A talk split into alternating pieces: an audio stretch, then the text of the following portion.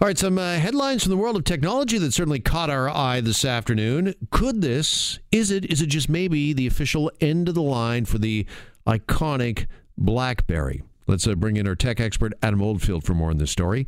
He joins us now here on Global News Radio, 640 Toronto. Adam, good afternoon. Hey, good afternoon, Jeff. All right, what is going on with uh, BlackBerry? We understand that uh, apparently they'll no longer be produced. Well, the, the company that had licensed it out back in 2014, it was announced that BlackBerry, the actual uh, hardware, was no longer going to be manufactured by BlackBerry itself. And so a company, they made a partnership through their equity firm that took over the whole shares and interest of BlackBerry. We're going to focus on the software security and then license the BlackBerry product, um, which was going through a company out of China, which is TCL. Um, obviously, the popularity of BlackBerry slowly diminished over time.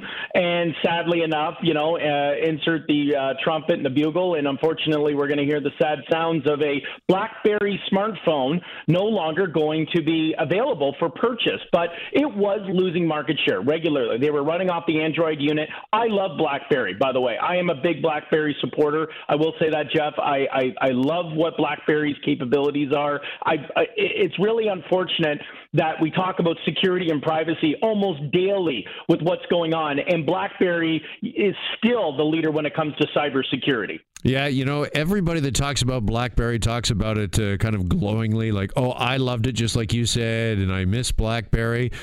What happened? Where did it go oh so wrong, Adam?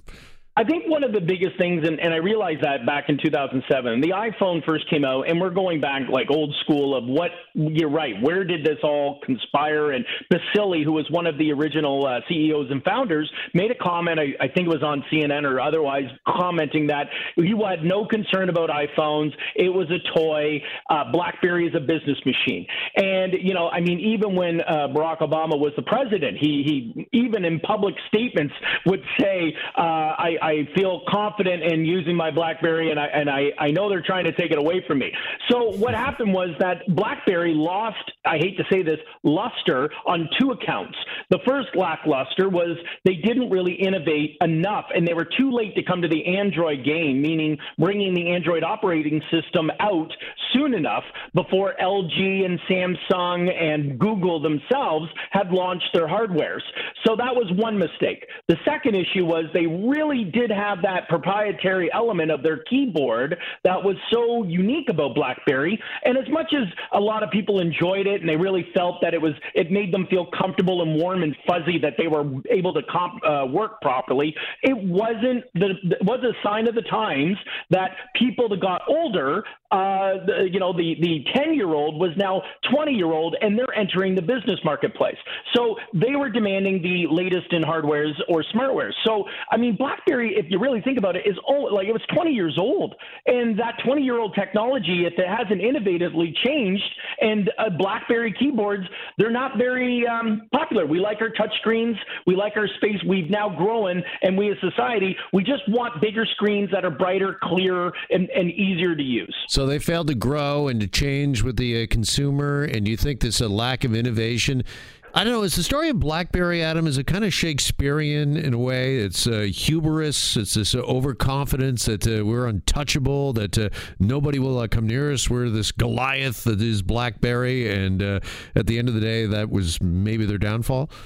Oh, that's a, that's a part of it. I think the other element was that that that thought process of they were a, a they owned 70% of the market for email. And there was this, it, it moved so fast. They had the messaging platform, they had the email platform. Now, just as a side note, Jeff, BlackBerry is not gone in the essence of like, well, that's the end of it. There's no more BlackBerry. It does exist, it's just done in a software. And at most, and I hate to say this clearly because I don't have the patent listings in front of me, but the phones on the iPhone and the phones on the BlackBerry, or sorry, on the Android, there is about, I think it's 14 dollars at minimum of every unit sold of an iPhone and a uh, uh, an Android goes to uh, uh, BlackBerry's uh, company, um, the financial firm, the equity firm. They own so many patents on the phones we're using today. So what was smart about the CEO when he when he first came in was they saw that asset and they were, why are we competing with these companies that are obviously more innovative and more more uh, robust in being able to build to that younger audience and integrate it into their business platforms, but they got to use our patents to do it. Fourteen dollars off every unit sold isn't a isn't a shake in the sand. They're doing really well when you think about it from a software platform. So the element of buying the product or the hardware and being able to say, I have a BlackBerry, those days are over. However, the technology we use on the systems we got, they're still BlackBerry owned. Okay, so the company, Research in Motion out of Waterloo, their sound, they're, they're going to be okay because of this deal, but as a TCL Communications out of China says they'll no longer be producing the BlackBerry, and BlackBerry is unsure whether or not they can find another company to work with. It's pretty much as a product all but done. It, it is, and the only reason TCL, and by the way, just as a side note on that degree pertaining to the fact that that area or that issue is over, is because it's a Chinese company, and a stake of TCL is owned by the Republic of China, China's uh, government. That is, and as we know, and not to get in too much in the politics, we do know that there's a lot of sanctions right now with Huawei, and so this is this was part of the element was was TCL's c- continued development of their phones of the BlackBerry was it going to be able to continue to robustly develop their systems when they've got these sanctions and tariffs on them that may make it less prohibitive to get the product to market.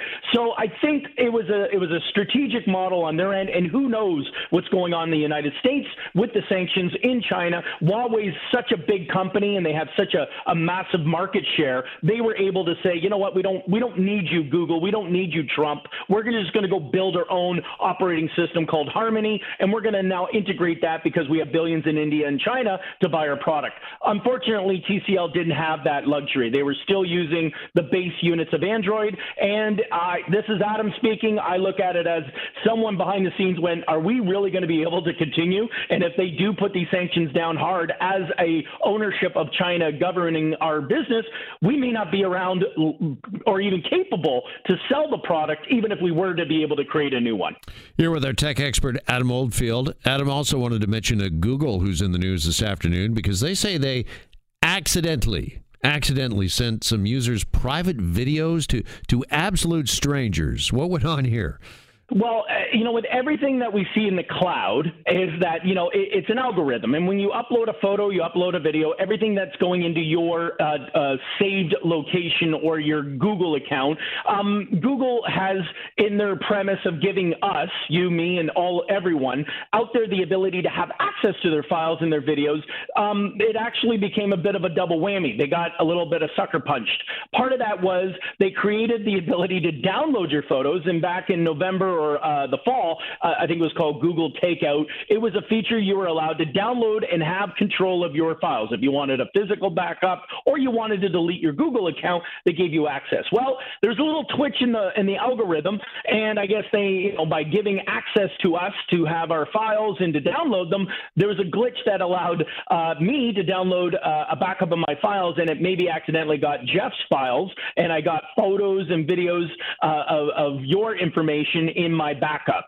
So, and, and by the way, that I understand completely is common. When you're dealing in a, environment of servers, it's it's just like a folder. It's just a file folder. Inside that file folder are files, and it could be as simple as you named uh, your file folder, uh, you know, February fourth, 2020, uh, Tech Talk with Adam Oldfield, and someone else did the same, and you did a backup. It could have pulled that file down and downloaded my documents with yours. Yeah, but so, shouldn't I have some sort of guarantee of privacy? Because if I have a file folder that's named Adam Oldfield and I put it in my filing cabinet and I lock it away, well, then it's pretty uh, secure. Shouldn't I expect the same thing out of Google? I, I think the answer would be yes, you would expect it. But then again, I also would think Capital One would have a full access to my credit card information, my social security, and not be able to give that to anyone on the internet. So I think the case of the matter is Google is still working out the kinks, as is Facebook and others, that our privacy is not 100% secure, and the files we're putting online are not necessarily in an environment like you explained, a filing cabinet, locked, sealed, and unable to be shared by others. All right. It so, is what is the uh, what's the lesson here then, Adam, for uh, users? What's the takeaway? I honestly say don't use the cloud for a lot of your personal files that you want to back up. I would use it exclusively for a lot of business purposes, but do not count on these big companies to hold your files in a secure environment that it cannot be accessed by others. Bottom line. All right. Our tech expert, Adam Oldfield, with us on this Tuesday afternoon. Adam, appreciate the time as always. Awesome. Thanks, Jeff.